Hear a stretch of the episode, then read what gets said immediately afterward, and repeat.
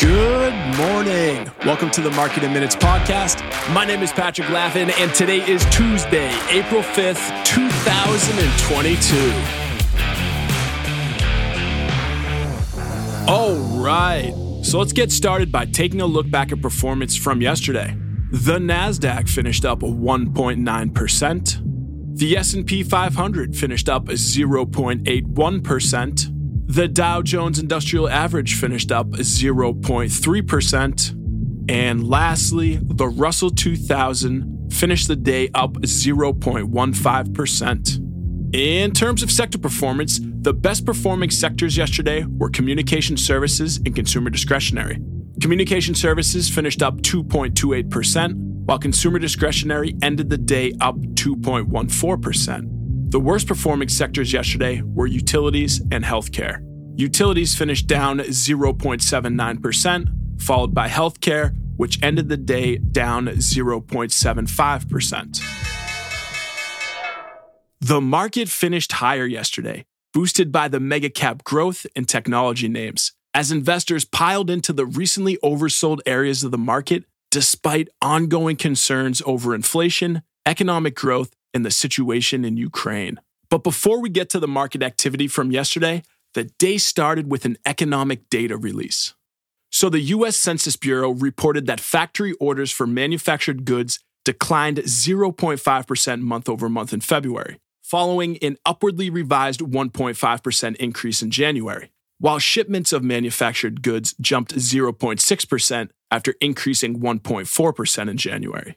Now, the key takeaway from the data is that the decrease in February comes after a reasonably robust month of order growth in January, ultimately making it too early to judge if this is the start of a downward trend in factory orders or simply the result of the lingering impacts of the Omicron outbreak. In addition, this was the first decrease in new orders for U S manufactured goods after nine consecutive increases.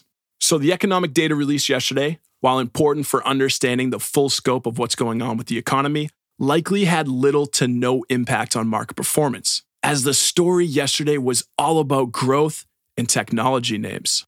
Now, technology was one of the hardest hit sectors in the first quarter due to growth concerns regarding the Fed's rate hiking plans, resulting in the sector closing out the first quarter down around nine percent.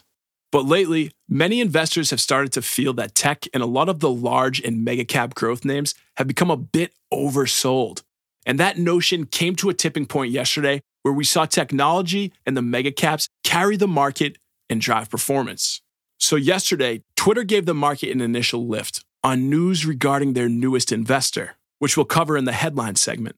And it appeared that that news about Twitter, and maybe more importantly, the bullish reaction to that news, seemed to instill confidence for investors in dip buying, risk-on activity in the large cap growth and technology space. And those names crushed it yesterday.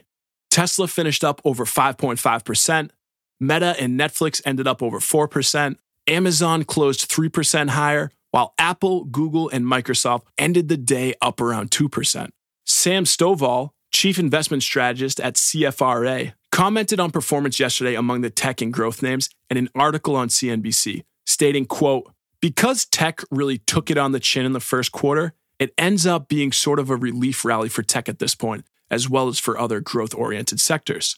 The NASDAQ is obviously leading the way in the new quarter because there's not a lot of new news to put pressure on the NASDAQ," end quote. But it was an interesting day of performance yesterday because the rally was mostly limited to the mega-cap names. Technology, consumer discretionary, and communication services, which contain the majority of the mega-cap growth names, all finished about two percent higher, while the other sectors all closed in negative territory, outside of energy, which eked out a zero point one percent gain as oil prices climbed back above one hundred dollars a barrel. And while technology, consumer discretionary, and communication services all benefited from the risk-on momentum yesterday, the other areas of the market showed the true depth of investor concern.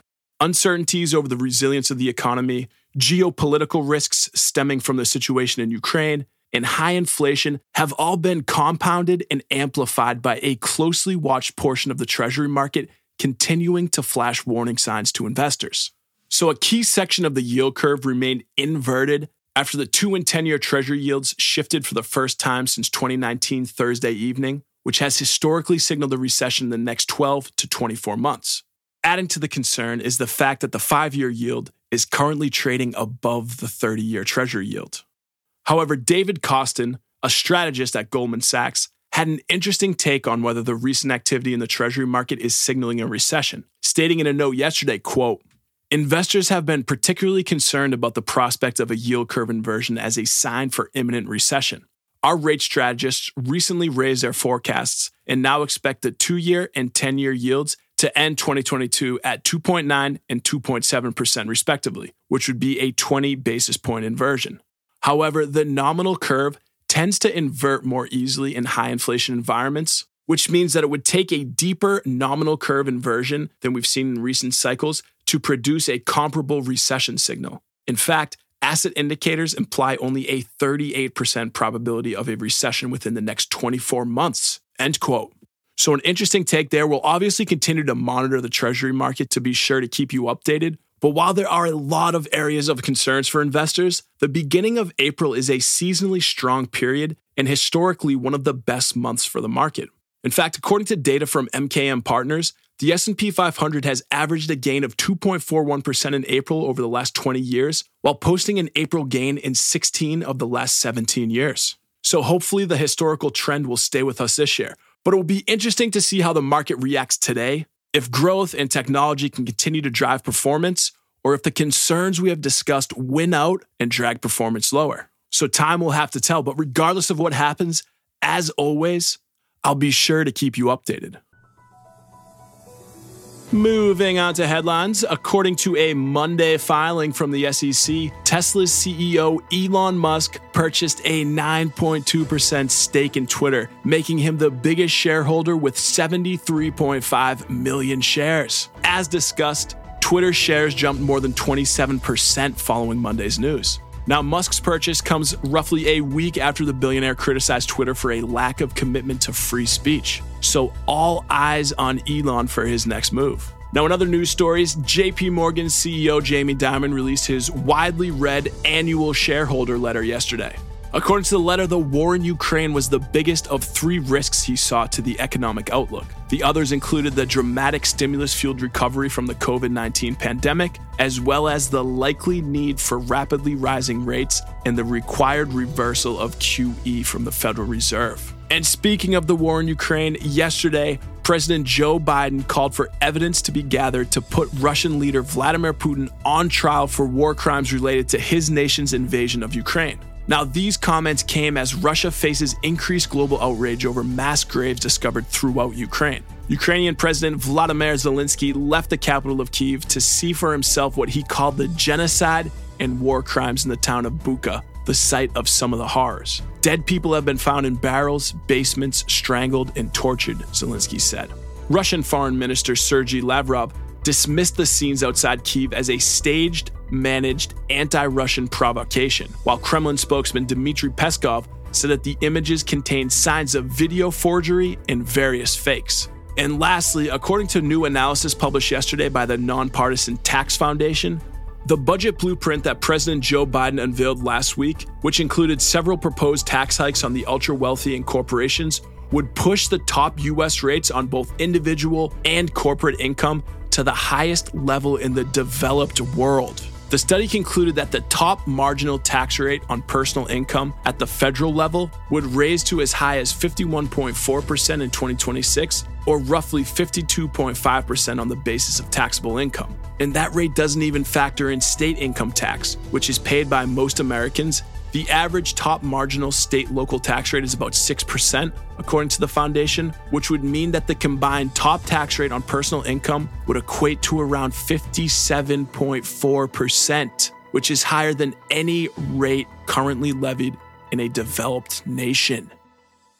And we'll end today, as we always do, with a look back at some famous historic events of April fifth of the past. Starting today in sixteen fourteen, when Powhatan Indian Pocahontas married Virginia planter and colonial official John Rolfe. Fast forward to seventeen ninety-two, when George Washington cast the first presidential veto. On April fifth, nineteen thirty-three, President Franklin Roosevelt signed the United States Executive Order sixty-one oh two, which prohibited the hoarding of privately held gold coins in the United States. The government required holders of significant quantities of gold to sell their gold at a prevailing price of twenty dollars and sixty-seven cents per ounce. Shortly after the forced sale by the government, the price of gold from the Treasury for international transactions was raised to thirty-five dollars an ounce. Sneaky moves there. In nineteen fifty-one, Julius and Ethel Rosenberg were sentenced to death for giving away atomic secrets to the Russians. And lastly, on April fifth, nineteen ninety-four, Kurt Cobain, lead singer, guitarist, and songwriter for the band Nirvana, committed suicide with a self-inflicted shotgun wound to the head. So with that, I hope everyone has a great day. I am Patrick Laffin, and this is the Market in Minutes podcast.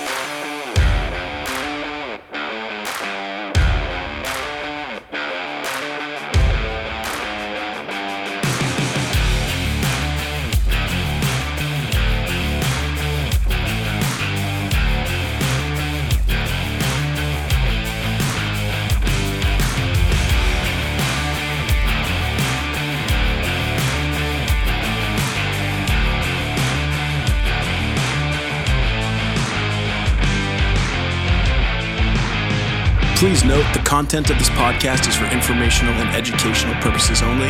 It is not a recommendation of any specific investment product, strategy, or decision. It is not intended to suggest taking or refraining from any course of action. It is not intended to address the needs, circumstances, or investment objectives of any specific investor.